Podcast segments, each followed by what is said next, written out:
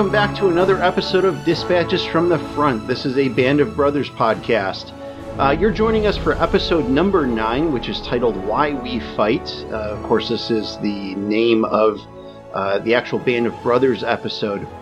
And this is uh, one of the absolute deepest episodes of the entire show that they get into. Um, I'm Tim, of course. Joining me, as always, is Tom. Tom, how are you this afternoon? I'm good, and I feel like because of the weight of this episode, we have to front load all of our jokes because it's going to get just real heavy. so yeah. get them all out in the first few minutes. Yeah, yeah. Like we don't want to be inappropriate later on. No. Um, and and really, I mean, there there were well, there were a couple moments of levity in this episode. Uh, there's there's certainly not much of it. Um, and actually, not even a lot of uh, in terms of kind of the traditional quote action that we've seen in previous episodes. I, I don't even know that there was a weapon that was fired in this entire episode. No. It, it was like it was all drama and, um, but very important drama. Uh, it, I mean, the, the, the title, Why We Fight, really reflects a, a significant change in things. When, when we look at early in the war, and some of this was certainly reflected in, in I, think primarily the first episode. Uh, there, there was it was enough for the soldiers to know that there was an enemy, and that enemy was bad, even if they couldn't define necessarily why they were bad or what bad things that they were doing. They knew that there was an enemy out there that was threatening their allies, and that was enough for hundreds of thousands of young men around this country and in other countries to sign up to go to war.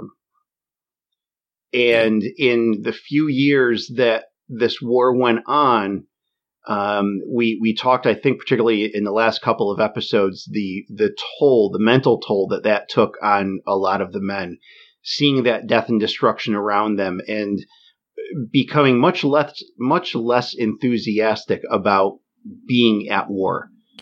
And this, you could almost split this episode into two, and it's such a beautiful juxtaposition of things. We'll get into that a little bit more later, but um, this is one of those episodes, probably of all 10. And we'll see how the, the last one impacts me when I watch it again. But I probably, my first time through, didn't pick up 60 65 70% of of this episode i was probably focused on oh man a german concentration camp and that's awful and sad mm-hmm. um and nix is an alcoholic you know i think those were my takeaways when i watched it as a high schooler yeah. and then watching it again now it's just like the the beauty of the episode structure and it you know changing gears from showing that that emotional toll on the soldiers that you're talking about. I mean, eh, you know, we get we'll get into that little uh, the conversation at the little outpost uh, mm-hmm. before they find the the, um, the concentration camp, and one of the replacements gets yelled at O'Keefe as he's famously mis misnamed or misreferenced. Um, just wants to see some action. He gets chided mm-hmm. about it, and there's just this pervasive feeling that the Toccoa men in particular are pretty strung out by this point. Oh yeah. And then within minutes of that, uh, in terms of episode time, you see this total, total shift as they stumble upon the concentration camp. Yeah, yeah, quite a bit. So, but before we actually uh, dive into that, just to kind of go through who, um, who, who who built this episode for us. Of course, we always give credit to Stephen Ambrose, who uh, wrote the book. John Orloff was our screenwriter. Uh, we know him from having written Day of Days, uh, which was another pretty deep episode. And this uh, episode was directed by David Frankel, who had also directed um, the episode The Breaking Point for us um, uh, just a, a, few episodes ago. So, uh, Tom, could you take us through our plot summary? I, I will say they, they pair up the the the writer and the director of two of the most emotional episodes in this whole series. I don't think that was accidental at all. Yeah, but I agree as this episode kicks off, we're in Thalheim, Germany, April 11th, 1945. So we are very, very close to, to Victory VE Day or Victory Europe Day. Easy is taking a moment of R&R as German citizens dig through the rubble of their bombed out town. They're organizing materials while a string quartet plays a piece from Beethoven, uh, not Mozart, as Captain Nixon so aptly points out. That's right. We then get a flashback by a month, and the 101st is in Germany still. Uh, they've got some men consorting and looting. Captain Nixon returns to, to headquarters after a combat jump that, that seems to have gone a little wrong with the 17th Airborne. He's one of the few that made it out of his plane alive after it was hit, uh, and and the remaining parash- paratroopers were, were mostly killed except for a couple men. Nixon is now drinking heavily and openly. openly. Major Winters confronts him about it uh, and delivers the news that Colonel Sink has actually demoted him to Battalion S3. And for those of you who know the military out there, getting demoted from a higher staff level officer to a lower staff level officer, it's like, you know, run rung of or one circle of hell to another. so the next day, Captain Nixon receives a letter from his wife who's leaving him, uh, and to make matters worse, she's taken the dog. And the men ultimately learn that President Roosevelt has passed away. The 101st is then sent to Landsberg, which is about 65 kilometers west of Munich, to oversee the surrender of about 300,000 German soldiers. Upon arrival, they set up a battalion headquarters, and Major Winters sends patrols to scout the surrounding area. A patrol made up of Sergeants Randleman, Christensen, Perconte, and Luz ultimately stumble upon a concentration camp at the edge of the forest surrounding the town. Perconte runs back to headquarters to notify Major Winters, who brings much of the company back with him to the concentration camp. The men see the absolute horrors of the camp. They're welcomed by the survivors who are in tears, emaciated, and abused, and who can't believe, and, and the men just can't believe what they're witnessing. Piles of emaciated dead are around the camp and stacked in rail cars. Some men, barely alive, emerge from some of the huts. Uh, Liebgott ultimately translates for Major Winters as survivors tell them what happened. Most of the prisoners are simply there because they're Jewish.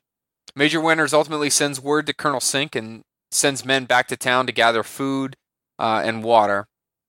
In the middle of distributing the food, the battalion surgeon stops him, saying that this plan needs to be stopped and the food monitor food intake monitored due to the state of their starvation. Having no other place to put the former prisoners while they are fed and provided medical attention, Liebgott is ultimately ordered to tell them all that they need to go back inside the fences of the camp. The next day, people from Landsberg who claimed they knew nothing of this camp were brought to help carry out the dead. Captain Nixon's reassignment and demotion is withdrawn. That episode ends back where it started, with Captain Nixon telling the men that Hitler had committed suicide and that Easy has been ordered to Berchtesgaden, as I butchered all German names, where a group of Waffen SS were hol- holding up at the Eagle's Nest. Yeah, so that's actually probably our most lengthy uh, episode summary, and and like I said, like a lot happened, and it it almost felt there were certain things that that we kind of couldn't skip when we when we gave that because there were so many important components of this, and we're going to break down a lot of those components and, and talk about them. Um, our, our, our key cast members here, a lot of our regulars um, that we had involved in this. Uh, we, we, we did have our new guy, as Tom mentioned earlier, uh, which was O'Keefe. Uh, and I think uh, what Perconte kept calling him O'Malley or O'Brien. O'Brien. O'Brien, yeah. Yeah. Uh, earlier in the episode uh, until actually later on in the camp when O'Keefe is just kind of sitting there almost catatonic from what he's seen, uh, Perconte actually calls him O'Keefe, which is a you, you you realize. I mean that that brings a little bit more levity to the moment that you know earlier on Perconte was intentionally not calling him by his name, um, but here just the the the gravity of the situation. Um, you know, Perconte did address him appropriately. So so we did have a lot of things going on here. Uh, early on, we saw some things happening, um, some actions by the Allies, which were certainly less than than than legit. Um, some of them were yeah, I mean, kind of varying degrees of wrong, I guess. Um, as is mentioned, we we saw some looting, uh, including uh, Spears just collecting silver or having actually having other people collect silver for him, um, and going to the um, uh, to, to the APO that they had set up there and getting the stuff packaged up and shipped home. And of course, you know, Spears went very Spears on the uh, uh, logistics guy when the when he mentioned, "Oh, hey, you know, your your family's going to have quite a collection." Finders keepers. Yeah, yeah. Um, so it very clearly was not the first time that that Spears had had done this. Yeah, and I the I think they they chose this structure really intentionally because it shows just uh, the lack of discipline that's going on throughout the entire rank structure. And they've come into to Germany having fought their way in from the, the edge of or the coastline of France.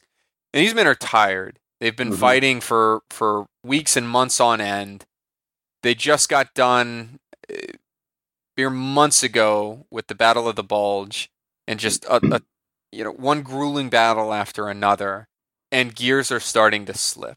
Mm-hmm. I think if if you were to go onto a modern day battlefield today, I you know I'm not going to sit here and tell you that some level of of looting doesn't exist, but it was illegal then and it's illegal now. Sure. And to see you know a company grade officer doing it in in Captain Spears, I think really encapsulates what was going on there. And I think it also shows how fed up the men were with their enemy. And I they're seeing the Germans as less than, eh, not less than people, but well, you're, you're pretty uh, close.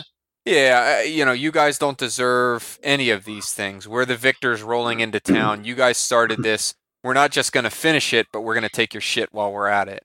Yeah. And um, I, on a side note, I love that the private that's running the post office has his own little like smuggling operation going. Oh, yeah. he, he's your go-to guy. He's like Morgan Freeman in Shawshank Redemption. Yes, yeah. like gets you whatever you need. Yep. Um, but yeah, I, I, I think it's the the looting itself is what I focused on when I first watched the episode. But I watch it now, and especially when you think about the episode as a whole, it's they've lost sight of why they're there. Um, yeah, you know, even a guy like Spears, who's really just a death dealer, is is more concerned with uh, sending shit back home than uh, than really anything else. And and boy, does that change in in just a few minutes. Yeah. Well, and, and yeah, it's definitely interesting because in the last episode, uh, both instances when the men had to get briefed before they were to go out on their night operation. Spears was in both instances standing behind Winters, saying, You want me to go brief the men? You want me to go brief them? You want me to go brief them? I mean, like he was he was on this. Like I, I'm I'm ready to go tell them what it, military cool things they go they need to do. Yeah. And here he's just kind of you know walking around and he's got people gathering stuff up for him and he brings it to the APO and he's like, "Hey, you got a box for this?" Yeah. Like total total change. When visually, like visually, you see a difference too. You you've got, and it's not just with Spears doesn't have his helmet on. Mm-hmm. He doesn't. I don't even know that he carries a rifle in the episode. Oh, um, he just looks like a normal guy, whereas every other appearance that we've seen him, he's this just like Terminator of a soldier. Meanwhile, yeah. you've got Nixon who looks like just an absolute bag of ass walking around. Oh yeah. Um, you know, he's he's probably more visibly showing that the wear and tear than anybody. And then sort of on a related note, you've got Major Winters who looks very very comfortable. And he's got a clean mm. pressed uniform, he's got bracers mm-hmm. on, uh, he's wearing his tie. And it's not really until the end of the episode that you see all that change. Winter you know, Winter snaps back into his old mode. Spears does to, to his, and, and all the men uh, kind of fall back into their, uh, you know, their normal personas and, and snap out of this malaise that they're in. Yeah, yeah. And we're going to talk more about uh, about Nixon in, in a little bit, but kind of along with the theme here of looting, and we, we see Nixon it, early in this episode, I mean, he's constantly looking for alcohol. Uh, he's he's run out of um, what the heck is it that he's drinking? VAT sixty nine. Yeah, VAT VAT sixty nine. Um, is that even is that a thing? Is that legit or was that something they just made up for this? I don't. It know. is. It's a. It's it's actually a Scotch blended whiskey. Okay. Um, so it's out of it's a it's a Scottish um, a, a Scottish Scotch that that dates back to the 1800s. Hmm. Um, I don't know that it's. I can't tell how. I, I've never heard of it outside of the episode, so I don't know if it's uh, considered a uh, a very expensive brand stateside. Yeah, he certainly. It it seems like it it is to in the context that where Nixon is searching for because he's not exactly going into like the low end homes to search no, for the VAT 69. No. And he he picks through plenty of liquor collections and turns his nose up at quite a bit that, that you know otherwise looks pretty nice. Yeah, yeah, he's a uh, he's a discerning alcoholic. apparently, at, at, least in this stage. Um, but you know, one night we do see him uh, hit a measure of desperation. Desperation. He breaks into in the dark what he thinks is a liquor store, but actually ends up being a pharmacy. And uh, so we, we we see a lot a lot of stuff going on with Nixon in this episode. And he's really one of the the main focal points. I would say Nixon and Perconte are, are really the the two big focal points of, of this episode. And yeah, we'll we'll talk a little bit more about about Nixon in a bit. Uh, we also saw uh, Luz and, and, and Perconte early on in the episode. They were in a uh, uh in a chicken coop stealing some eggs, and then a, uh, a, a German girl stumbles upon them, and, and Luz uh, takes a fancy to her. I, I, think he would have taken a fancy to her if she were a cow. and uh, uh, that ends up happening off screen, but uh, it, it, it goes on to essentially show that she ended up slugging him. uh, good for her. And uh, you know, he he ends up walking away with no further advances. It had a creepy air to it when they're when they were actually in the the barn itself. Yeah, he, Luz is like, you know, why don't you go like beat it, like mind your own, like make your omelet. Yeah. like, did a rape happen in this show and I forgot about it completely? And like, fortunately, Luz is a better guy than that. He just takes his licking and walks on. So. Yeah. Yep. Yep. Um, we we do see as um, as the 101st is is moving from one place to another um, in some trucks on, on, on, the side of the road, they uh, end up passing some small house or some small structure where some German soldiers are are ushered out by some French soldiers who uh, order the Germans on their knees and assassinate them right then and there that that's certainly the uh, epitome of the illegal actions that we see here. And I, I, I mean, obviously, it's it's it's not right.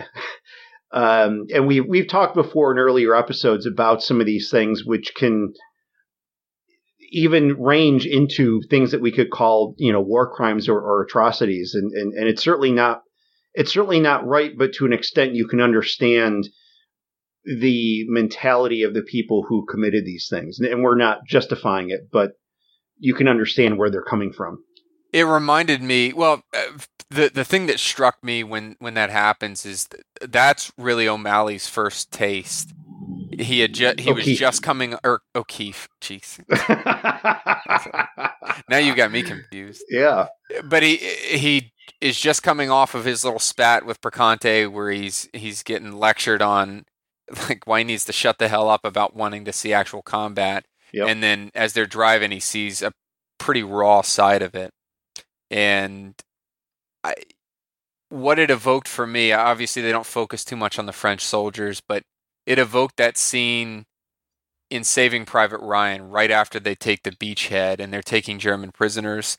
and they some POWs are being ushered out of a pillbox and uh, they shoot a few of them, and they're eh, one of I, I forget all the characters' names off the top of my head except Tom Hanks, but one of them's like, "What did he? What did the German say?" And he's like, "Look, my, I washed my hands," and they're just making light of it. Yeah. But eh, you know, there's an underlying current of just like absolute frustration. Those guys having just got done with a like a really vicious battle, and mm-hmm. the French soldiers coming out of like being under the German boot heel Yeah. Uh, somewhat to their own government's fault, the, at least the, the Vichy government. But Yeah. in any event, With I- much of their country being occupied, so Oh yeah, absolutely. I, you you know, then twice within a couple decades. yeah, by the same country. and so you Yeah. could see i you know you when when tim says you can understand where they're coming from a little bit i th- i think you can under maybe not fully relate to it but you can sense that that frustration that's coming historically that, Yeah. that those soldiers were probably feeling Yeah, absolutely. Uh, we we saw so uh, part of of Nixon nosing around for some booze uh, ends up going into as as Tom said. One of his stops uh, actually ends up being the home of a German officer who, who of course wasn't there because he was out, you know, being a German officer. Uh, but um, clearly, his wife was home, and uh, it, it's an interesting scene because not a word is said by either one of them. Nixon's in there rooting around. He sees the picture of the officer. He he knocks it onto the floor and it breaks. He's looking through some other papers. And even though he's looking through some papers, you can just kind of tell he's really looking for a bottle. yep You know, I, I mean, it, it's just kind of one of those things that's that's pretty obvious. I mean, yeah, he might be casually looking for some intel. He is, after all, an, an, an intel officer. But I really think the real reason why he's there is because he's looking for a bottle. And uh, so the the officer's wife comes around the corner and locks eyes with him, and she will she stares him right down to the point that you know, of course, the the irony of it is that he is the uh, he's an officer of the occupying army. And he puts his head down and walks away with his tail between his legs. I mean, truly, leave, leaves the house completely without taking anything. Um, and you know, she just totally stares stares him down. this is one of those great great moments. You get that payoff at the end with her but you Yeah. see him he's in this like very nice home. He's all disheveled. He looks like he just stole the uniform as in impersonating an officer But- she's very clean cut and well to do. He has he has sullied her house by not like literally the only thing out of place is him being in there and then the smashed photograph of her husband by the way um, if you're an officer out there all of us should absolutely have a picture like he did of you in full military uniform dress uniform with just you in it like a if you don't have one of those in your home, what are you doing? so, but anyways, I, you know, it's it's a really really great visual moment where you, you don't even need a, a bit of dialogue. You don't need her to come down the stairs and scream or like sick that little dog on him or him to say I'm sorry or like fuck you, you're you know you're Nazi scum, whatever the case may be. yeah. That stare that she gives him, and then the stare that he returns to her at the end of the episode is like beautiful storytelling. Yeah, yeah, it really is. So a lot of this is um, a lot of what we see through this episode is so much of really like what you mentioned a lot of real interesting and, and very a lot of finesse in the storytelling of the the the men of easy company and i think is a reflection of uh, the Allied military as a whole. And their attitude or, or their ability to discern between a German and a Nazi. And because in so many ways, that really is an undertone of a lot of the interactions that occur in this episode. And, and, you know, there definitely is a difference. I mean, they, they, they enter Germany as the conquerors, but to the townspeople, they weren't really conquerors. I mean, the townspeople weren't putting up a fight. Um, the townspeople lived in fear under the Nazis, and now they're also, in many ways, living in fear because now there's an occupying army who hates everything that has to do with their country because of what their country's leadership has done. Yeah, you see multiple interactions where, um, you know, the the baker comes to mind as they're Mhm. Yeah. raiding his shop for for food, and some of the citizens as they move into that town and are are quartering themselves in the homes, you hear repeatedly the the German words for "I'm not, I'm, we're no Nazis" or "I'm not yeah. a Nazi," yeah. and the Americans they just don't care. I mean, at this point, it's it's all ubiquitous. You live in this country, you have operated in some level of comfort under the rule of of the Nazi Party, so um, the average U.S. Army private uh, is not going to give a damn uh, about what your political affiliation is. Yeah, and and it's an interesting thing. Um, as as folks know, I was just uh, I was in Germany a couple months ago, and um, in in speaking to a lot of the folks in and around Munich, they are just now, and we're what seventy years later. They're really just now kind of coming to grips with the fact that the Allied Army was a liberator. They've had they've had a lot of difficulty putting a label on that. And understandably so. I mean, they were they were liberated from their own country, which is just kind of an odd concept. Um, but when you have a fascist tyrant as a leader, yeah, I mean, you you you do need to be liberated. You need to be saved. So it's an interesting terminology that that comes from from German folks now as they're looking back on things reflectively and and understanding that yeah, they they were in fact liberated. And and they're celebrating that liberation and it's an interesting attitude there now because for a a very long time they put this whole era into a box and put that box in the deepest depths of the ocean where no one could find it. Um, they like refused to acknowledge it. They wouldn't talk about it.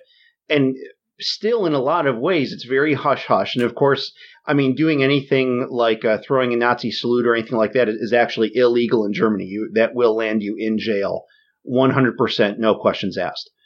Um, so, but but they're they're the way that they talk about it, um, or sometimes talk around it, they're they're still not quite there where they need to be. I, I mean, you know, he, here in the U.S., we can say, "Hey, slavery was freaking horrible, and we should never do that again." And in Germany, they're like, "So there was this guy." Um, I, I mean, it's and and and they like they acknowledge that it's horrible, but their ability to talk about it and have an open dialogue about it seems to be a a, a challenge for them as an as a nation and and as a people. And that is it's very interesting to see. It's a little frustrating but then you can also understand it. I mean it's it's tough to it, it's a very difficult thing to get at um, and of course like all all symbols of the third reich have been erased from within the country. Um, it, it's illegal for anyone except uh, essentially a museum to own or display any of those symbols. So, I mean, they have. It's an interesting thing where you know, just like us, they have a freedom of speech, except they have a list of exceptions.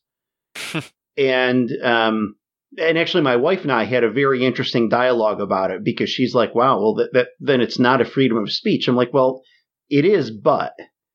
Um, and, and so that's just, it's very interesting. It's very interesting. So, yeah, I mean, getting back to this episode, we, we, we saw, I, I think, a, a, lot of the, the characters, a lot of the, the, the soldiers here struggling with differentiating not only physically, like, you know, this person in front of me, are they a German or a Nazi? But more on a broader sense socially accepting the fact that okay, the people who live in this town who are children and women and and and and old men and bakers and whatever, they're Germans and probably had little to nothing to do with this regime, which has been waging war and killing and and and doing all these other things.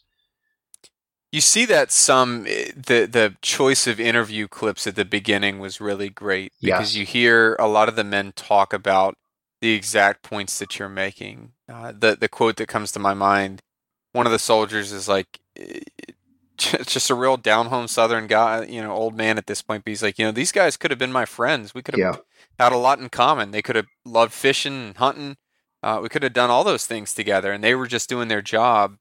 And unfortunately for them, you know, the reality that the situation wasn't all that clear that the professional German army that existed long before the Third Reich took over and, and took control, um, really at its core had a lot of officers and soldiers that were just that. They're professionals, just like our mm-hmm. our armed forces are. Yeah. and they're doing a they job. Nec- yeah, they, and they don't necessarily espouse the the views of the Fuhrer or anything like that. They're you know they're they're in service to their country, mm-hmm. and um, it, that doesn't necessarily equate with an endorsement of uh, what's going on at the top or what the SS was doing, what was going on with uh, the Jewish population or, or, the minority population.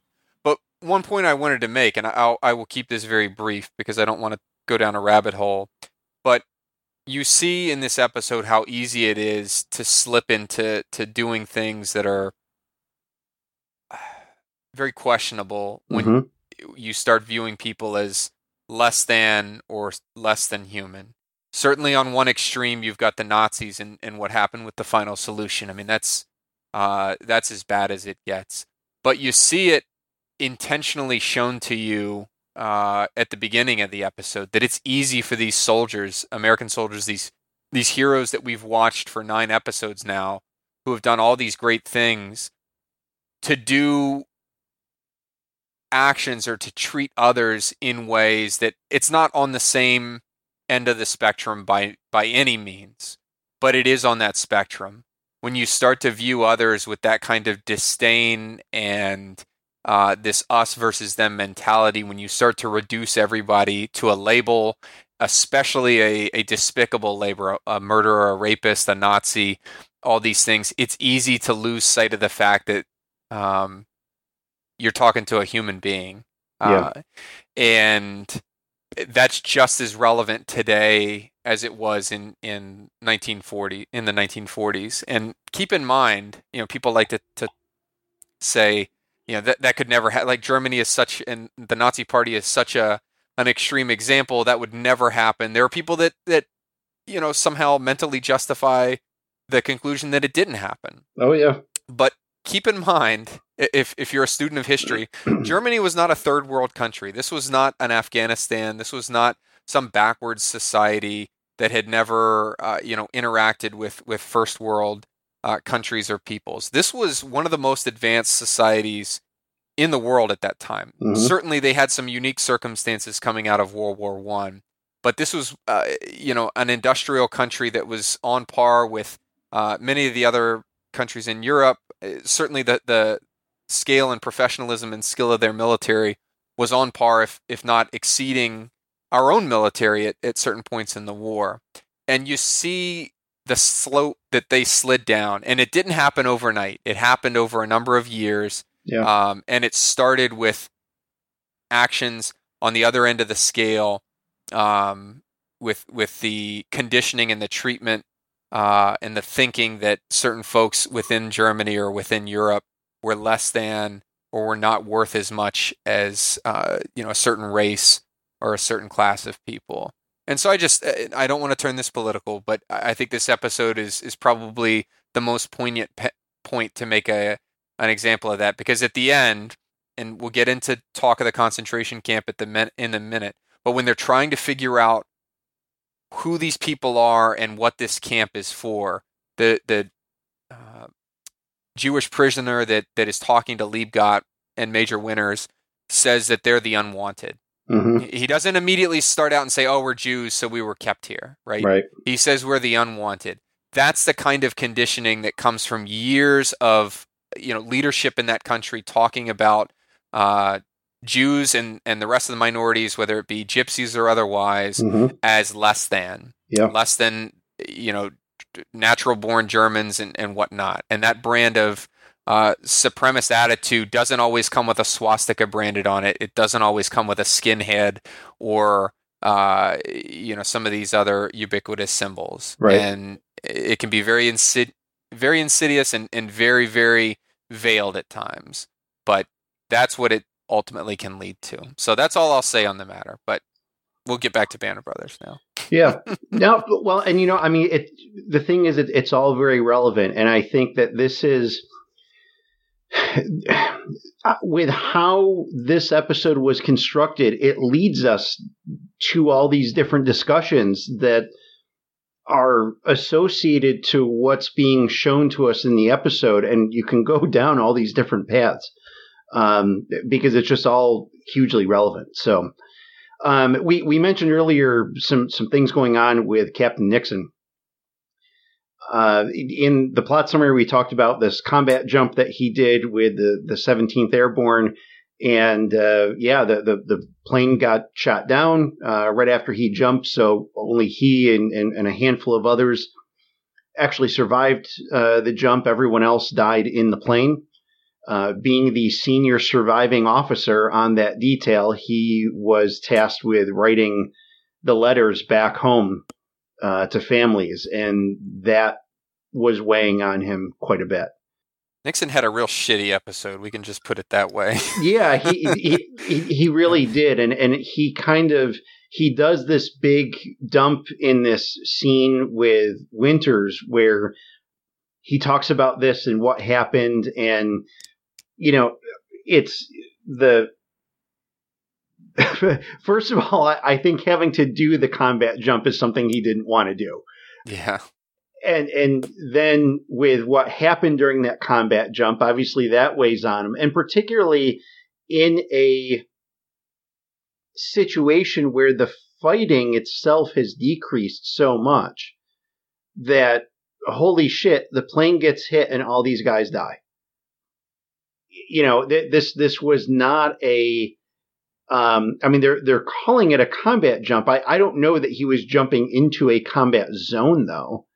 Um, it would have seemed odd to put him with someone else. I, I, I, Tom, is there anything you can, from a military structure perspective, that I it, it may have been just a tasking because he was ex, not expendable in like a living sense like oh Captain Nixon can afford to die but just uh, you know hey this is an officer who's not essential to our staff functions we can part him out to to go on this other mission so it may be reflective of the larger problems that he's having sure, within the division staff. Um, eh, he just keeps the, the the hits keep on coming to him in this episode. Um, you know, he goes on that jump. I think he's harboring a ton of guilt hmm for a number of things, and not all of it's rational. He's harboring guilt over not having fired his weapon in combat, hmm and uh, you, you talk about the epitome of illogical. He's jumped into Normandy. He's been in battle after battle, just like living right alongside the men. It's not as if he's in some cushy headquarters somewhere. Really, ultimately, the fact that he hasn't pulled his trigger is irrelevant as far as his own sacrifice is gone.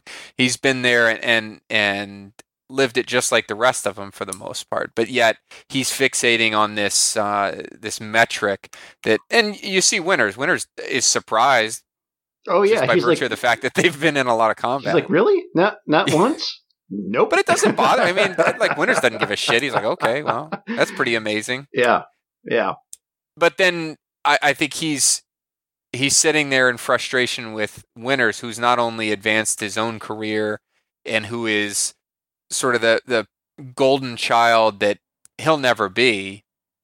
Um, but Winters knows all of his secrets, and I think he recognizes that Winters is seeing his his spiral, and that frustrates him even more. Yeah. And all of a sudden, he's now found himself. He, he's bitching about.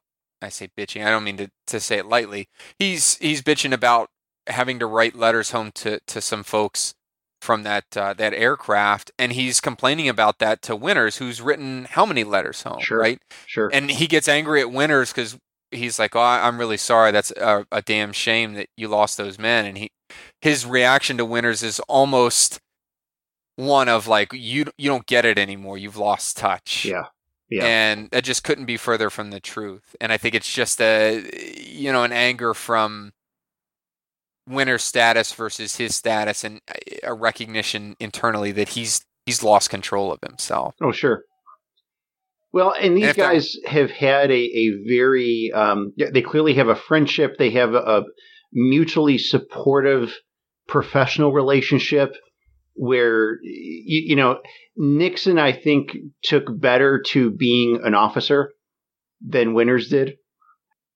Winters was good at being a junior officer, Mhm. but when he had to get further detached from the men and he had to deal with the administrative stuff, Nixon's like, "Oh yeah, this that's easy. Here's how to write a report. Here's how to do this. Here's how to do that."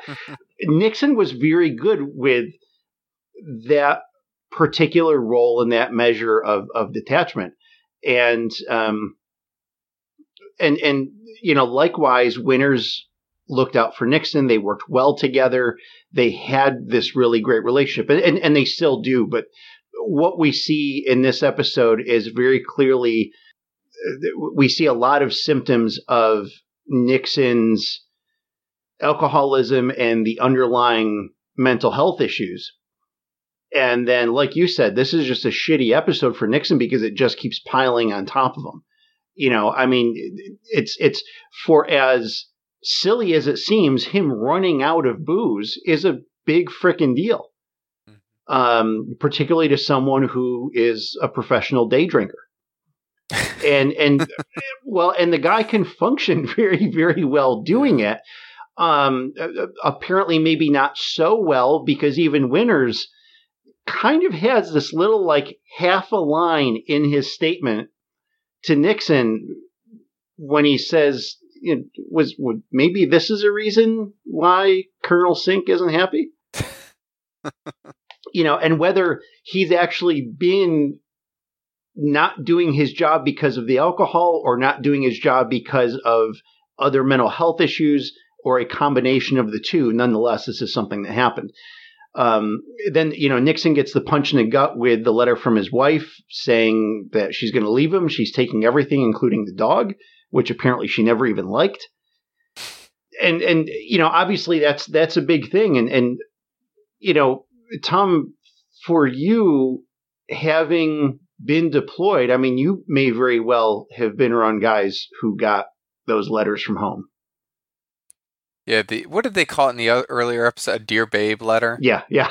You gotta- Yeah, he got his Dear John letter, and that can be especially devastating. And I, for Nixon, you see this frustration because they had gotten comfortable in this town, and now they're on the move again. Mhm. And it's clear that all he wants to do is wallow in, like wallow in place. Yeah. If we can make that a military term now. yeah. just WIP, just whip it. And he can't do that because all of a sudden 300,000 Germans surrender and they've got to move deeper into Germany. And like, damn it, I was just getting into raiding this town for, for some more booze. Can we just have a minute? Yeah. And as the entire force is moving around them, trucks are rolling and whatnot, he takes his his tin can off and just smashes it down and it, it blows up about the dog of all things. Well, and you know, he and- doesn't even have the opportunity to like sit and vent over No. this letter with someone or to have a drink over it because it's like all of a sudden, hey, we're we're moving, we're going. You need to find a jeep and go.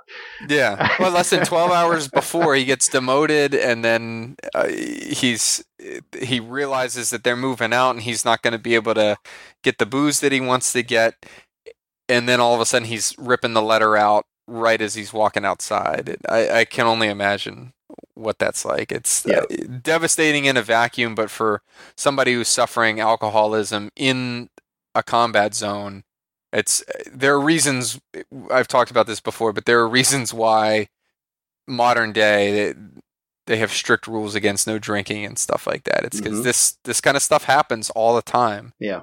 I guarantee you it happened today to a soldier. Sure, As sad as that is to think about, sure. uh, but that VAT sixty nine is the kerosene that that he's throwing on his fire repeatedly. Um, Yeah. and I think fortunately for him, the the sort of sober up moment comes as they discover this camp. oh, absolutely, absolutely. Uh, at, at least temporarily. At Mm, least yeah. temporarily. uh, stand by for the next episode. Um, where he gets escorted into the mecca of alcohol in Bavaria. Um, Hitler the enabler. Yeah, yeah. So, but yeah, I mean, th- these these you know, getting this kind of letter, having this breakup, um, you know, a, a, a divorce. I mean, the kind of the ultimate breakup, and being in a war zone and not being able to do anything about it. I mean, you can't even have yeah. a conversation. You can't. You can't pick up the phone. There's yeah. no there's no Skype, obviously, FaceTime. Yeah. So I mean that that makes it even worse and kind of that more of a feeling of desperation because there's you you simply can't do anything about it. And then yeah, as you said, he gets refocused on on the things happening right in front of him. Um, can you, Tom? Can you tell us about? So Winters gives him this news about this this demotion. Now he's he's it's a demotion in a job role sense, but he's not. He's still going to be a captain, correct? Correct. Yeah. It, so then and now, officers cannot be demoted. You can be kicked out, but unlike an enlisted soldier that can be dropped in rank, you you can't be demoted. Uh, so unfortunately, the Last Jedi is is not too accurate in that sense. But what you can be is is stripped of authority, stripped of your position, basically neutered in mm-hmm. a professional sense, and that's uh, what essentially happens to him here. This isn't the word. To be clear, getting demoted from one echelon to another and to a different staff officer position is not probably the end of his career, but it's certainly doesn't help anything. And for a guy that's that's already struggling with a lot of stuff, this is no good. So S three, and this is uh, front loading a little bit of our military lingo. It's a staff section among other staff sections. Eh, throughout the war, Nixon has been what we would call an S2, an intelligence officer. Eh, you see him again and again dealing with uh, reports that they gather, information that they're collecting on the battlefield, trying to discern and predict enemy movements, um, sifting through uh, stuff that's been collected. A great example of that is is in the Day of Days. We talked about that earlier when Winters captures uh, some of those maps from one of the artillery emplacements, and they go right to Nixon. Nixon helps process them, and they realize that those are most of the a map of most of the German gun emplacements along Normandy. So that was his uh, his his job, and, and he was working at a different echelon before he got demoted here. But now S three is one of the the five or six traditional staff sections. They're all just S one, S two, S three, S four, S five, S 6 mm-hmm. But S three relates to military operations. So this is like the planning staff. Uh, this is a, a group that's gonna take together sort of all the intelligence that's been processed and plan out what their moves are. So, for example, as they're moving from one town to another, S3 is going to be involved in in shaping how that operation actually happens. They might, uh, you know, that S3 officer, uh, among others, and might be directing how they're going to set up shop and, and conduct operations once they get to the next town, whether that's patrols, that sort of thing. So it's for for Nixon, it's not in his wheelhouse. It, it's in his wheelhouse generally as an officer, but he's being stripped of doing something that he was doing before that that he's trained to do as an intelligence officer. So that's a slap in the face. And then um, he's not working for a regiment anymore, so he's been bounced down an echelon, down to battalion. So that's that's also a hit as well because he's got less responsibility now. Good. Thank you. Whether he cares or not, it was hard to tell. I think it was hard to tell for Major Winters too. Yeah. Well, I mean, Winters had to actually say, "Dude, you're you're being demoted. like like this isn't this isn't a good thing." yeah. So, but then really all, all of that gets shelved as um, the focus of the episode switches over to the concentration camp, and um, so to to let everyone know, they they were in um, oh, what was the name of this town again? Uh, Landsberg. and Landsberg is uh, just a bit west of Munich.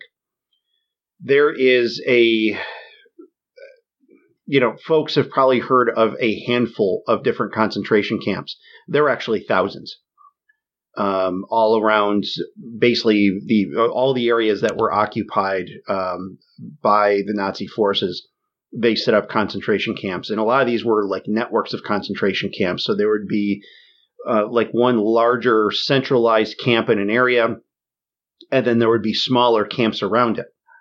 And um, the purposes of those camps could be very different. I mean, it could be like the difference between like what we would have in our prison system of maximum security, medium security, minimum security. Um, obviously, the Nazis were very big on segregation, so they may have certain camps that were just for Jews and certain camps just for Poles and for Gypsies and for homosexuals and for prisoners of war and and, and that kind of stuff. So they, they may segregate them out by that. Uh, they had certain camps that were set up in areas specifically um, as labor camps to do certain things. And so uh, the name of, of this camp is actually kind of a collection of camps that was highlighted in this episode is called uh, Kaufering. And there are actually 11 camps that were kind of part of what they call the, the Kaufering complex. And the Kaufering complex was actually part of, um, it was a subsidiary complex of Dachau uh, Dachau was the main camp in that particular area, that Munich area of, of Germany. The Kaufering complex, the purpose of it was to engage prisoners in building a fighter plane factory um, in the area. And there were others that were um, uh, parts of the other complex that were engaged in, in digging out bunkers and that kind of stuff. So they used a lot of prisoners to to actually you know as as laborers to to do things. The story that's here in this episode is actually a, a bit of an alteration of of facts. So that's why the the the show itself, the series itself, is is, is regarded as as historical fiction. And and you know Ambrose admitted himself that well I really combined these two people into this one person, or I changed the order of these particular events because, from a literary perspective, even though his focus was still on telling the tale of the soldiers and being as historically accurate as he could be, you know, he made some changes and then further changes. His stuff was mostly accurate, but then further changes were made when they did the the screenplays of this because they needed something that could be told better and more attractively in this particular medium.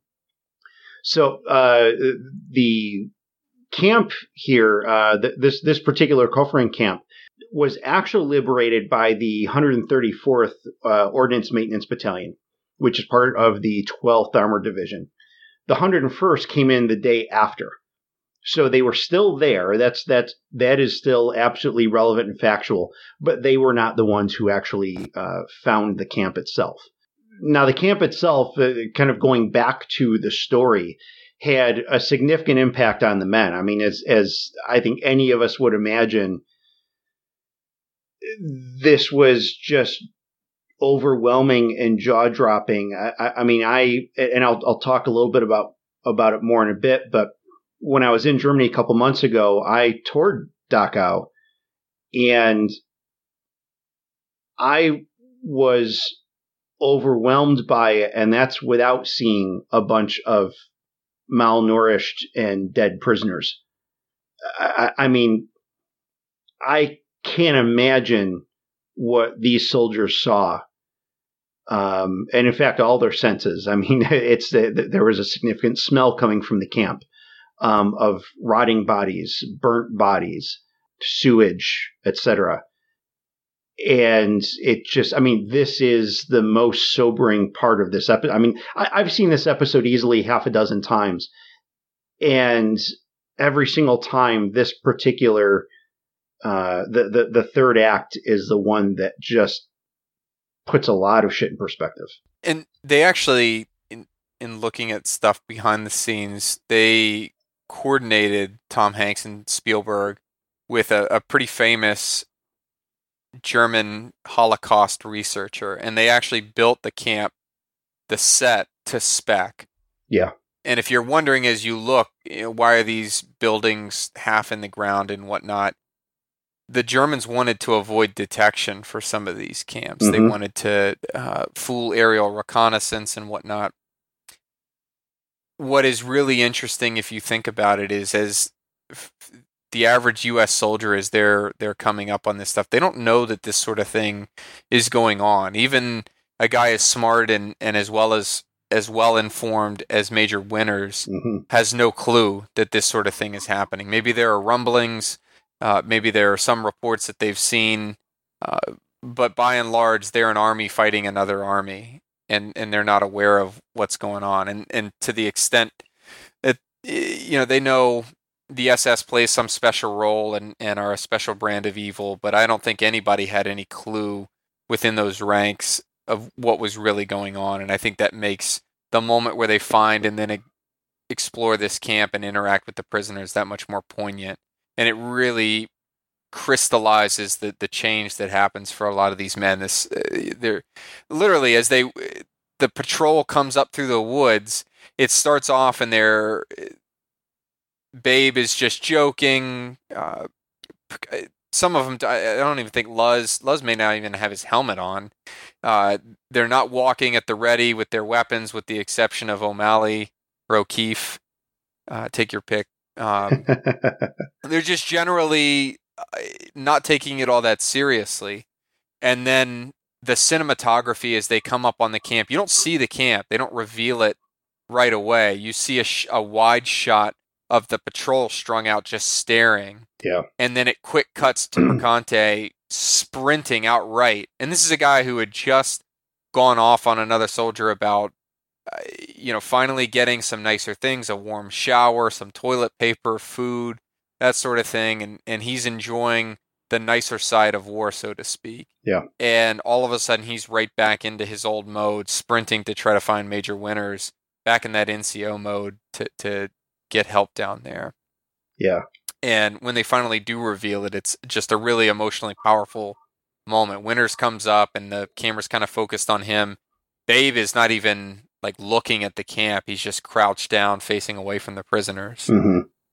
Yeah, I mean, these guys are just very easily overwhelmed by this. Um, and like you said, it focuses on, on Winters as he orders them to to open up the gates to the camp and to go in and the camera pans around uh, essentially as Winters eyes and so you're taking in everything that he's taking in and it's a absolutely horrific scene. You know a couple minutes into this uh, one of the prisoners comes up to him and speaking german so he gets Liebgott to uh, to to come up and translate for him. And this weighs pretty heavily on Liebgott, who who is Jewish, and is kind of forced to be front and center with this whole thing and and to interact with these men and to be told to not only be told firsthand of what happened, but then to have to tell it himself as as he's translating, and and that weighs early on very heavily on him. And then, as we mentioned in the, the summary for this, uh, once the, the battalion surgeon arrives and says, well, no, you can't just shove food into these in these people's stomachs. It's they're they're in a state of starvation and they have to actually be slowly fed uh, because it could kill them. And so Winters then turns to Liebgott and says, "You got to tell them, you know, n- no more food, and you have to tell them to all go back in." And and I mean that's absolutely heartbreaking. And and, and even Colonel Sink, who's uh, I mean, you kind of never see emotion from Colonel Sink at all, and even he says, "This is a horrible thing, but we have to do it." I mean, your your heart just drops further in, in dealing with this. So yeah, you know, everything done with this I, from from a, a directing perspective was obviously absolutely brilliant. The cinematography was incredible, and it showed the horrors of it. I mean, you know, the the the dead bodies lying around, the piles of them. They open up the train car, and, and there's there's dead bodies in there. The one prisoner who told Liebgott, well, before the guards left, they burned some of the huts and those huts had people in them and those people burned alive. And mm. then they used whatever ammunition they had to kill people before they left. They didn't have enough to, to kill everybody, so they did what they could. Yeah. And then fled. Yeah. It's no mistake with, with Liebgott because his his story kind of comes front and center with this as you're talking about. It's no mistake that on the way into town, they have uh, uh, him telling a, a, story, sort of predicting what he's going to do when he gets back home, and he talks about marrying a, a nice Jewish girl. Uh, just a subtle reminder mm-hmm. that that he's Jewish as well. Just kind of prepping you mentally for what's about to come. Uh, and then, unfortunately, not only is he the only soldier that can speak German, but he's got you know a cultural bond to the folks that they're helping liberate and it just really weighs on him i mean it, this is a guy who's cracking wise or just kind of an irascible asshole for a lot of the episodes mm-hmm. and to see him standing up there on the back of the deuce and a half and and delivering the news that the prisoners are going to have to go back into the camp and stop eating as they figure it out. I mean, he just kind of collapses down and starts crying. I teared up as I was watching it, and you're talking about a such a short scene with so much power in it. Um, and I think for the men, you really see it, particularly the the folks that were focused on earlier in the episode, Perconte, uh, a lot of these Toccoa men that have been along for a while. You see this dawning that this this newfound resolve as they realize the true depth of the evil that they're they're facing down here. The uh, the other thing that was was clear to me was how quickly they all come together as well. You've got a, a bunch of folks that are all on different pages as this episode goes along. Winters is doing his thing. Nixon is is obviously in his own spiral. You've got some of the longer longer serving guys in easy that are just trying to enjoy themselves. You've got guys like uh, O'Keefe, O'Malley, just trying to see some action, and almost immediately they they unify in this purpose to help these people that that they don't know, complete strangers, and as they get ready to saddle up and head to the eagle's nest, um, Eh, there's this sense of purpose that doesn't exist at the at the start of the episode, at the start of the flashback at least. And so you, you really sense that they're ready to to deliver the haymaker that's going to put Germany out for the rest of the war. Yeah. Yeah, and and this episode really sets up a lot of a lot of purpose for that and gives a good state of of where the German army is. I mean, especially with kind of in their closer saying that when Nixon says, "Yeah, hey, you know, Hitler committed suicide," and of course, everyone's first reaction is they look at each other and they're like, "So we're we're good."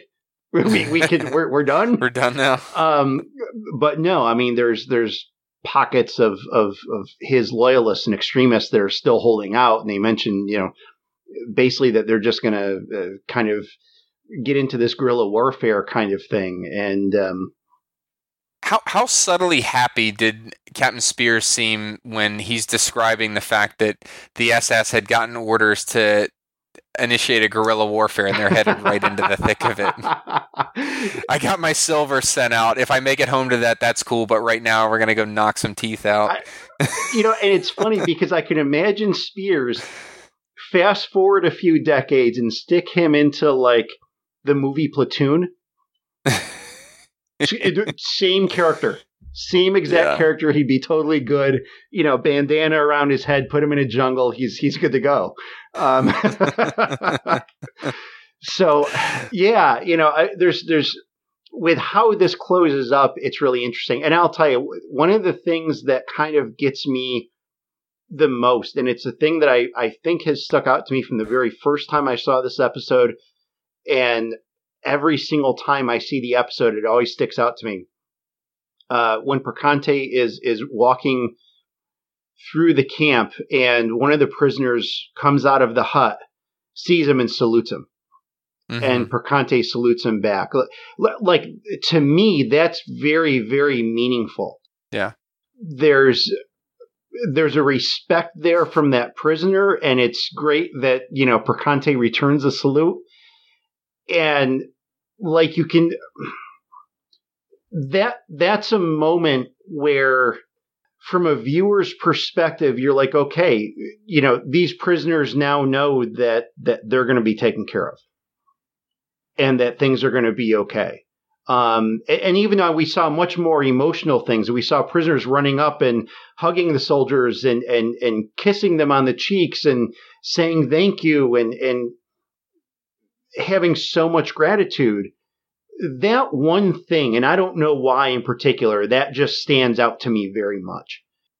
And then, you know, then we go into the next day where the uh, townsfolk were were brought in to help clean up the camp and remove mm-hmm. the, the dead and that kind of stuff. And, you know, you see townsfolk who are kind of catatonic in doing it. You see, you know, there was a man who just stood there and sobbed while he was dragging dead bodies. Um, as you mentioned, we saw the uh, the German officer's wife that Nixon encountered in the beginning of the episode, and you you you saw the exact opposite exchange. You know, she looks up and she yeah. sees Nixon, and then very quickly just drops her eyes. Yeah, and you know she she lost the smugness that she once had, and and I'm sure that she's got a. If she didn't know about the camp, at this point, she's got to know that hey, my husband probably knew about this.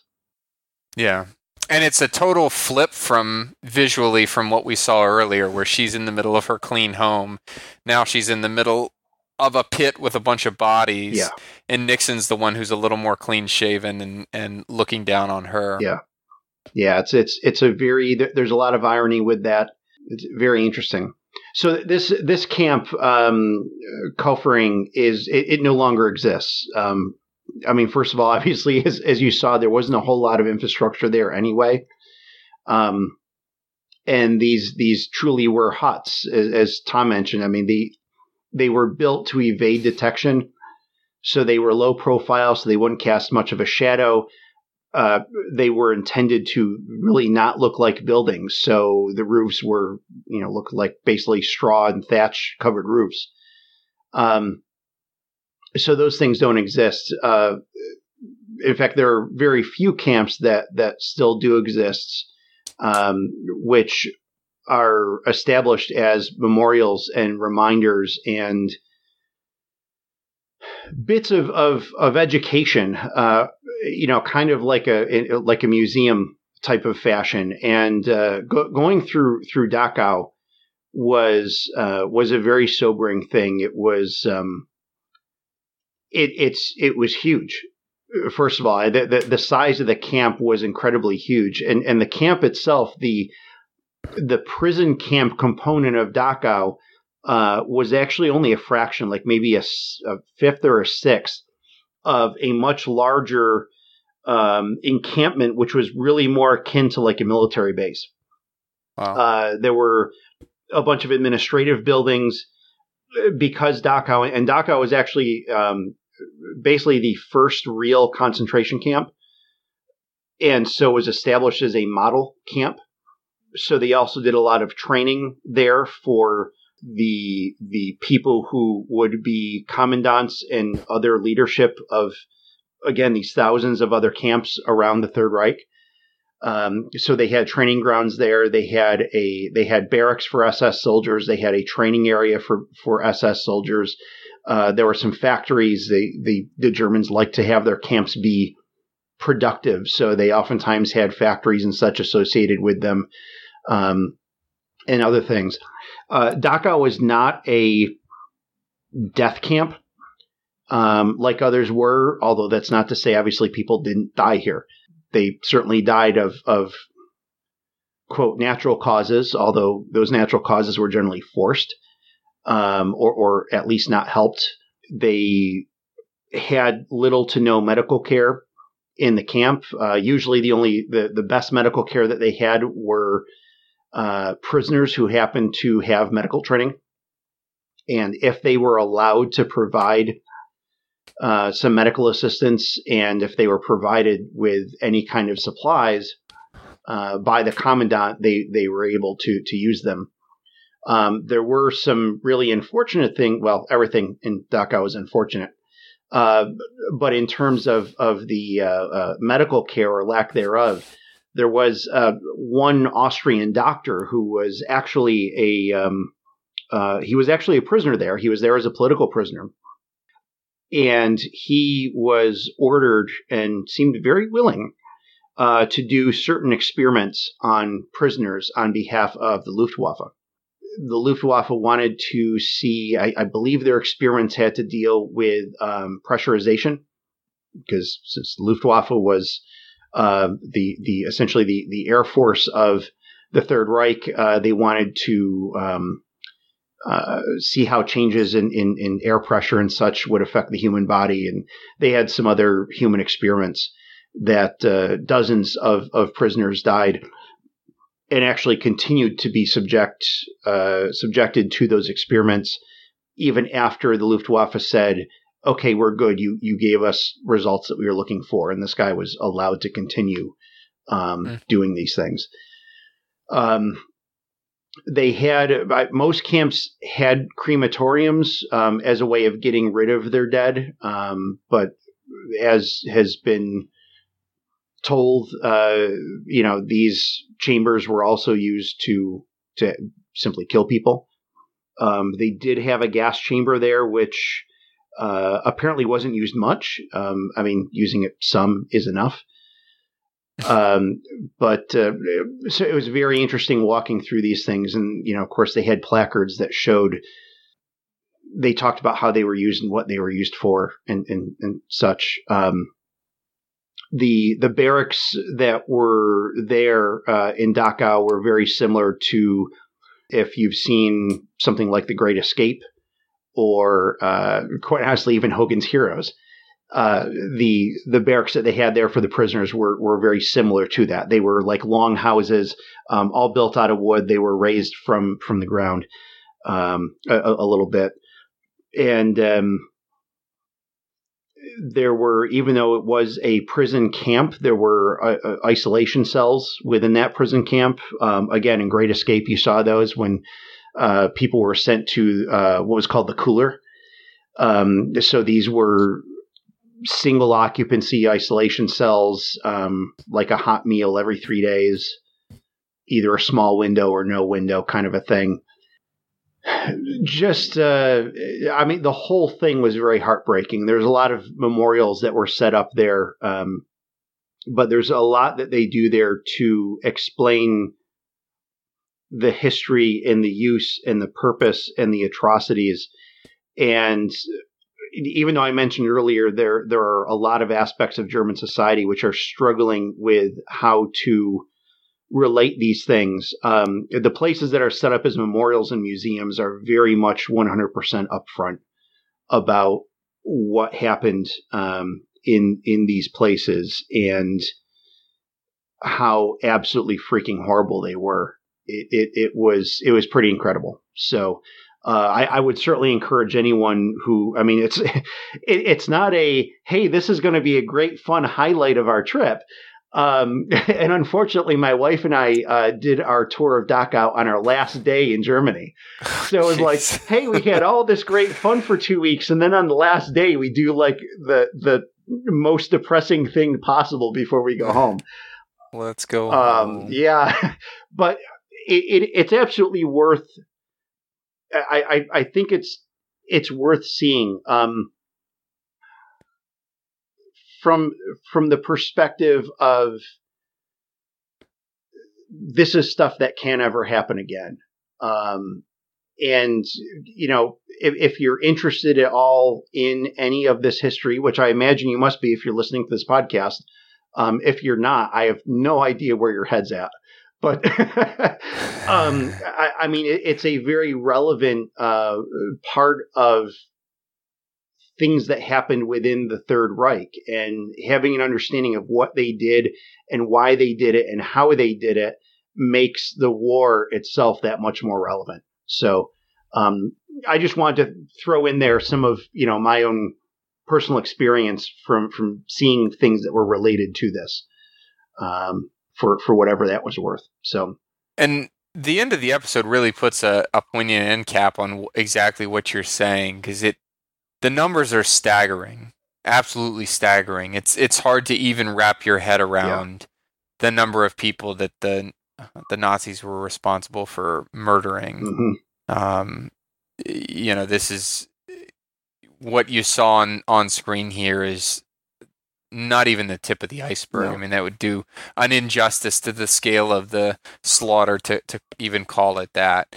Um, just millions upon millions uh, killed for no other reason than they didn't fit the ethnic profile that Hitler and his crew of flunkies thought was uh, superior and appropriate. Yeah, and they even mention in uh, this that uh, I think it's you know the next day the intel kind of makes its way back down. They say, well, yeah, you know, we're we're starting. The, the, the Allied forces are seeing these things all over the place, and in fact, the Russians came across one that was, you know, whatever they said, a hundred, ten times bigger or something, which um, you imagine may very well have been like Auschwitz or something. Um, mm-hmm. Since that was over on the the uh, Polish side, the, the the the eastern front, so yeah, yeah, so there's there's a lot there. Um, there were you know a couple of lighter moments uh, in this episode, despite the the the, the severe gravity of it. Um, we mentioned uh, Luz getting slugged by the German woman early on. Also, when uh, uh, Perconte and and and O'Keefe uh, take over their um, machine gun uh, position there and whoever I don't remember who it was that left, and they hand Perconte a book and hey, I just finished the book. Here you go. It's the you know now you have something to do. And Perconte's first question is, "Does the book have any sex in it?" and the guy responds, "No, it's not that kind of book." the only other interesting thing, and it kind of made for a neat transition, I think, between at, at the the end of the act um, after Nixon went through his stuff and got his letter and all that, and then everyone's mobilizing to to go out to take care of all these these uh, German soldiers that surrendered. Um, a, bunch of men from the 101st are singing a song uh, which is actually called "Blood on the Risers," and the um, uh, the the tune is is this it's it's the same as Battle Hymn of the Republic, which came from the Civil War. Um, and so, you know, the, the chorus to it is gory, gory, what a hell of a way to die.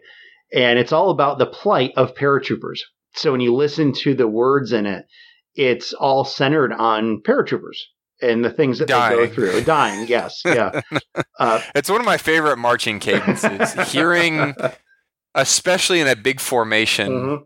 you know, battalion or uh, or so, hearing just dozens of soldiers belting this song out all at once is just really incredible. the, the show does a little bit of uh, of justice to it, but when you're right there marching with it, there are a lot of cadences that you know most people almost have to be cattle prodded to sound off to, but Blood on the Risers is one that consistent. You don't have to be an airborne unit, but uh, consistently everybody will belt it out, and I you'd be hard pressed to find a soldier airborne or not that doesn't at least know the the chorus to it. So it's it's still sung today. Interesting. Pro- there's there's a unit probably mar- there's a basic training company somewhere uh, in the south that's that's marching to this cadence right now as we speak. Uh, probably, probably this is their pre-dinner march. So yeah, and get a little singing on. We we talked about most of the military lingo. Um, S three. The other two that I had highlighted, APO is Army and Air Force or just Army Post Office. If you've ever sent a package overseas to a soldier or any service member, you've probably sent it to an APO mm-hmm. address. Um, actually, those packages flow through New York for the most part. If you look at the zip code, it's a New York zip code. But in any event, um, these are these you know, APOs are set up everywhere. Uh, we had one in Afghanistan I think it's 09355. I wrote it down so many damn times that it, it almost got seared onto my brain. But uh, it that that's the way mail moves. Uh, as as crazy as it may sound, that's an integral part of any kind of forward operating area. Even your your smallest forward operating base will typically have some type of mail operation going because it's it's such an essential part. Um, Nick Kemp Nixon might argue otherwise. He could have done without the mail during this yeah. episode. But uh, I I found it hilarious that that the private that's running that post office. He's clearly made a rebound, by the way, from the last episode where he almost executed a German prisoner. yes. But he's got his own little smuggling operation going. He's your go-to for for your VAT 69. Uh, the other one I wanted to highlight was Technical Sergeant. This one isn't really said out loud in any of the episodes, but Perconte is shown a lot in this episode. If you look at his rank on his sleeve, it's the sergeant, so three chevrons, but it's got a T underneath. Mm-hmm. That is a relic of mm-hmm. World War II. And that, that rank only exists in the Air Force. That's the only branch of service that to this day still has a, a technical sergeant. The Army got rid of the rank in 1948 and converted it to what's called Sergeant First Class. So that would be three chevrons up to up top and then two rockers underneath. And you actually see that that rank that I'm describing elsewhere in the show. You see it in in this show. I forget who was running point on the patrol that eventually found the concentration camp, but he's wearing that rank. It's you know just traditionally called sergeant first class. So it's it's a relic. That thing hasn't been around for a while, but um, many of you might have relatives, grandparents, or or otherwise that actually held that rank during World War II. Mhm. And interestingly enough, there are some other entities that um, that that do use it. Uh, in fact, the New York State Police. Um, I w- worked with the New York State Police for many years, doing a lot of different things. They have um, a handful, just a handful of technical sergeants that are their purpose is uh, to give them authority for very specific functions. I believe their quartermaster is a tech sergeant, and then they have um, uh, emergency management sergeants, which are Hmm. located in each um, in each troop around the state, which are tech sergeants, and um, our state environmental conservation police also has a couple of tech sergeants. Uh, I think they're involved with their academy. So Well, somebody had to clean up the army scraps. that's right. And That's right. so um, cool. Uh, Tom, any final thoughts before we close down here?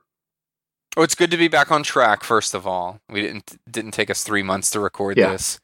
Uh, also, I it's I, I said this last episode. It it blows me away that we've been doing this since March and we're we're almost at the end now.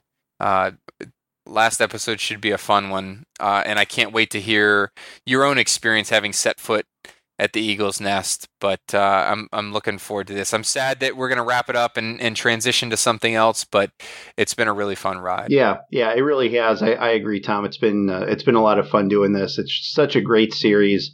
Interesting to watch these episodes, knowing that we're going to be covering them in a show. So we kind of have to look for different details, and you know, I'm taking notes as I'm watching them. I I, I watch the shows with the closed captioning on, so I can see, you know, because sometimes there's words or names that you miss. Um, so it, it's definitely a little different reviewing something for for a show, but uh, but it's a lot of fun, and I think gets us a little bit more in depth in it. So. Uh, with that, yeah, as, as Tom mentioned, the next episode will be our last episode uh, covering Band of Brothers. We do plan on going beyond that to talk about um, at least a handful of war movies that, that we identified. And um, so we're, we're going to continue on past that. But our next episode is Points. Uh, that is the final episode of Band of Brothers. So, folks, please uh, send us your feedback. Let us know what you think uh, about this episode, about the series, about anything that we talked about here. Uh, you can send us an email uh, to dispatches at randomchatter.com. You can also find us online on Twitter. The general handle is at Random Chatter. Tim, where can they find you on Twitter? Uh, at Qui Gon Tim, that's Tim with two M's. You can find me at Thomas L. Harper. L is in Larry. You can find all of our shows at randomchatter.com. We also appreciate you spreading the word and supporting us. Uh, let people know that we're doing this show. Even though we are kind of at the end of doing Band of Brothers, folks can always go back and listen to the episodes uh, that we have as, as they do a watch or rewatch of, of Band of Brothers and, and hopefully enjoy the little tidbits that we have to throw at them. So word of mouth is a great thing for podcasts. So if you know of any other folks who like Band of Brothers, who like World War II history, please let them know about us. Uh, it also helps to leave some reviews on um, any of the places where you find your podcast. So like iTunes or Google Play, you can click on all the stars. Please take a moment to write in a sentence or two about why you enjoy us. That'll kind of help folks gravitate toward us as well. Um, we, as a, we are part of the Random Chatter Network which has we have 15 or 16 different shows covering a variety of entertainment topics, um, movies and TV shows, and um, all sorts of different things. So uh, please, uh, as Tom said, check us out at randomchatter.com. Uh, you can also um, contribute to us, to our efforts. Uh, running a bunch of podcasts, we, we are actually a, a full fledged organization, tax ID number, all that good stuff. Um, and it actually costs money to run an organization to do things like podcasting. We have data storage fees, web hosting fees, that kind of stuff. Um, and so you can contribute to us if you head to randomchatter.com slash Patreon. Uh, you will find all the instructions there how to do so. The minimum contribution is just a dollar a month, um, which may not be a big deal to you, but it's certainly a big help to us. And that will get you access to our Discord community, which is kind of a series of online chat rooms that can completely waste your entire day uh, as you interact with a lot of other people uh, who have some common interest talking about things. So we have a room just for this show, just for dispatches from the front.